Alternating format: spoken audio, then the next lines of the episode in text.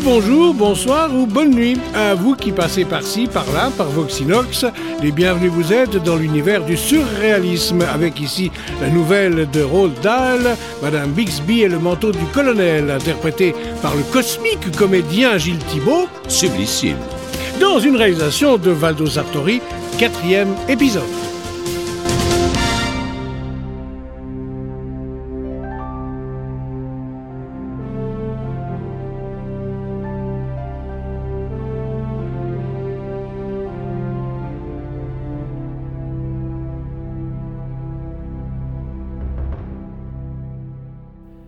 Merci. Vous en prendrez bien soin, n'est-ce pas? Vous voulez que je le remette dans le carton? Non. Madame Bixby sortit de la boutique. Dans la rue, le taxi l'attendait. Dix minutes plus tard, elle était chez elle. Chérie, je t'ai manqué? Il est 6h26. T'es en retard. Je sais. Ces trains sont terribles. Tante t'envoie ses amitiés comme toujours. Je meurs de soif. Et toi? Le mari plia le journal en rectangle précis et le posa sur le bras du fauteuil. Puis il se leva pour se diriger vers le buffet. Sa femme se tenait toujours au milieu de la pièce. Occupée à ôter ses gants, elle le surveillait du coin de l'œil en se demandant combien de temps il mettrait. Il lui tournait maintenant le dos penché pour doser le gin, scrutant le doseur comme si c'était la bouche d'un patient. Comme il paraissait petit après le colonel. Le colonel était gigantesque et velu, et une vague odeur de réfort émanait de sa personne, tandis que celui-ci était petit, glabre et maigrelet, et il ne sentait rien. Tout au plus les pastilles à l'amande qu'il suçait à longueur de journée pour avoir la laine fraîche. Regarde ce que j'ai acheté pour doser le vermouth. Je peux doser à un milligramme près avec ce verre gradué. Quelle bonne idée, chérie. Il faut absolument que je le pousse à changer la façon dont il s'habille. Ses vêtements sont plus que ridicules. Il y avait eu un temps où elle les trouvait merveilleux, où elle admirait ses vestons édouardiens qui avaient six boutons et des revers montants, mais à présent, ils lui paraissaient absurdes, ainsi que ses pantalons en tuyaux de pipe. Il lui fallut, pour pouvoir porter des vêtements de ce genre, une toute autre tête que celle de Cyril. Son visage à lui était long et osseux, avec un nez mince et une mâchoire proéminente, et en voyant sortir tout cet attirail de ses vêtements étroits et démodés, on pensait à une caricature de Sam Weller. Lui se prenait sans doute pour le beau Rommel. À son cabinet, il accueillait ses clientes la blouse blanche non boutonnée pour qu'elles puissent admirer sa mascarade. C'était probablement pour donner l'impression qu'il était quelqu'un.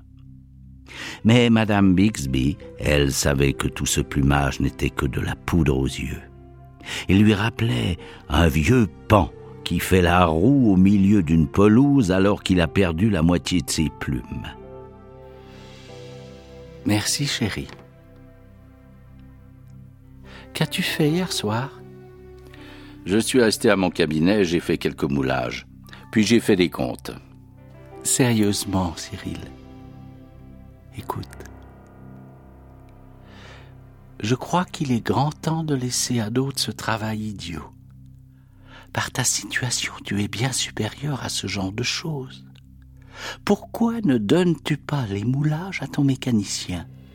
J'aime mieux les faire moi-même. Je suis très fier de mes moulages. Je le sais, chérie, et je les trouve merveilleux. Ce sont les plus beaux moulages du monde. Mais je ne veux pas que tu travailles trop. Et pourquoi cette demoiselle Poltenay ne fait-elle pas les comptes? C'est son travail, non? Mais elle les fait. Mais il faut d'abord que j'établisse les prix. Elle ne connaît pas les conditions matérielles de mes malades. Ce martini est excellent. Vraiment. Oh, regarde. J'allais oublier de te montrer ce que j'ai trouvé dans le taxi. Il y a un numéro. Ce pourrait être une sorte de billet de loterie ou quelque chose de ce genre. Alors je l'ai gardé. Elle tendit à son mari le petit bout de carton brun. Il le prit entre ses doigts et l'examina minutieusement sous tous les angles, comme une dent suspecte. Tu sais ce que c'est? Non, mon cher. Qu'est-ce que c'est? Un ticket de prêt sur gage. Un quoi? Un ticket de prêteur. Voici le nom et l'adresse de la boutique. C'est sur la sixième avenue. Dommage. Je suis déçu. J'espérais que c'était un ticket pour la loterie irlandaise. Tu n'as aucune raison d'être déçu. Au contraire, cela promet d'être plutôt amusant. Amusant? Pourquoi, chérie? Et il se mit à lui expliquer exactement comment fonctionnait un ticket de prêt, en insistant tout particulièrement sur le fait que quiconque se trouvait en possession d'un ticket était habilité à réclamer l'objet déposé. Elle l'écouta patiemment jusqu'au bout. Et tu crois que cela vaut la peine de le réclamer? Cela vaut toujours la peine de savoir ce que c'est. Tu vois ce qu'il y a marqué dessus 50 dollars. Tu sais ce que cela veut dire? Non, mon cher. Qu'est-ce que cela veut dire? Cela veut dire que l'objet en question a de fortes chances d'être quelque chose de grande valeur. Tu veux dire qu'il vaudrait 50 dollars?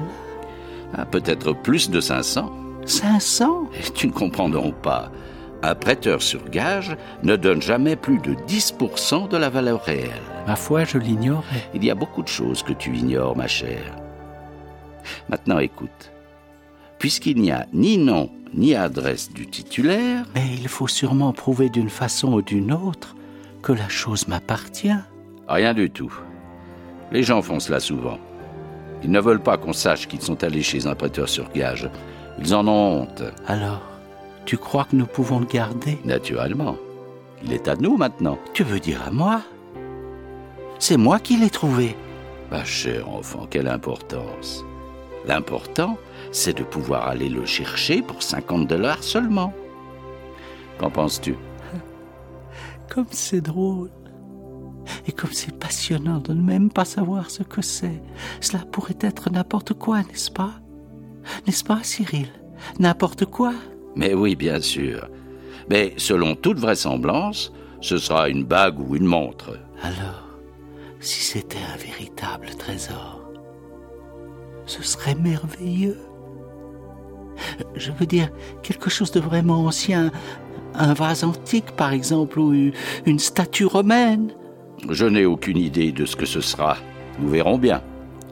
Je trouve ça absolument fascinant. Donne-moi le ticket, j'irai le chercher lundi matin. Je crois qu'il vaut mieux que j'y aille, moi. Oh non, c'est moi. Eh bien non. J'irai le chercher en allant à mon cabinet. Mais c'est mon ticket. Laisse-moi faire, Cyril. J'aimerais tant m'amuser. Tu ne connais pas ces prêteurs sur gage, ma chère. Tu serais capable de te laisser rouler. Mais non, sûrement pas. Donne-le, s'il te plaît. Il faudrait aussi que tu aies les 50 dollars. Sans cela, on ne t'en remet pas l'objet. Je les ai Enfin, je crois. Je préférerais que tu ne t'occupes pas de cela, si ça t'ennuie pas. Mais Cyril, c'est moi qui l'ai trouvé. C'est à moi d'y aller. Euh, voilà, c'est ça qui est juste. Oui, naturellement que le ticket est à toi. Ce n'est vraiment pas la peine de faire tant d'histoire. Je ne fais pas d'histoire, je suis un peu ému, voilà tout. Et tu n'as certainement pas pensé que cela pourrait être quelque chose de typiquement masculin, une montre de poche par exemple, ou, une paire de boutons de manchette. Il n'y a pas que les femmes pour aller chez les prêteurs sur gage, tu sais. Dans ce cas, je t'en ferai cadeau pour Noël. J'en serai enchanté. Mais si c'est un objet pour femme, je le veux pour moi. D'accord Cela me paraît très juste.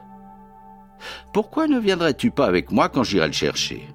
Madame Bixby fut sur le point de dire oui, mais se retint juste à temps. Elle ne désirait nullement être accueillie comme une habituée par le prêteur en présence de son mari. Non. Tu sais, ce sera encore plus passionnant si je reste à la maison à t'attendre. Comme tu veux. Oh, j'espère que ce ne sera pas un truc sans intérêt. Tu soulèves là une question importante. Si l'objet ne vaut pas les 50 dollars, je le prendrai même pas. Mais tu disais qu'il en voudrait 500. C'est certain, t'en fais pas. Oh, Cyril, je suis si impatiente. C'est passionnant, n'est-ce pas? C'est amusant. Il n'y a pas de doute.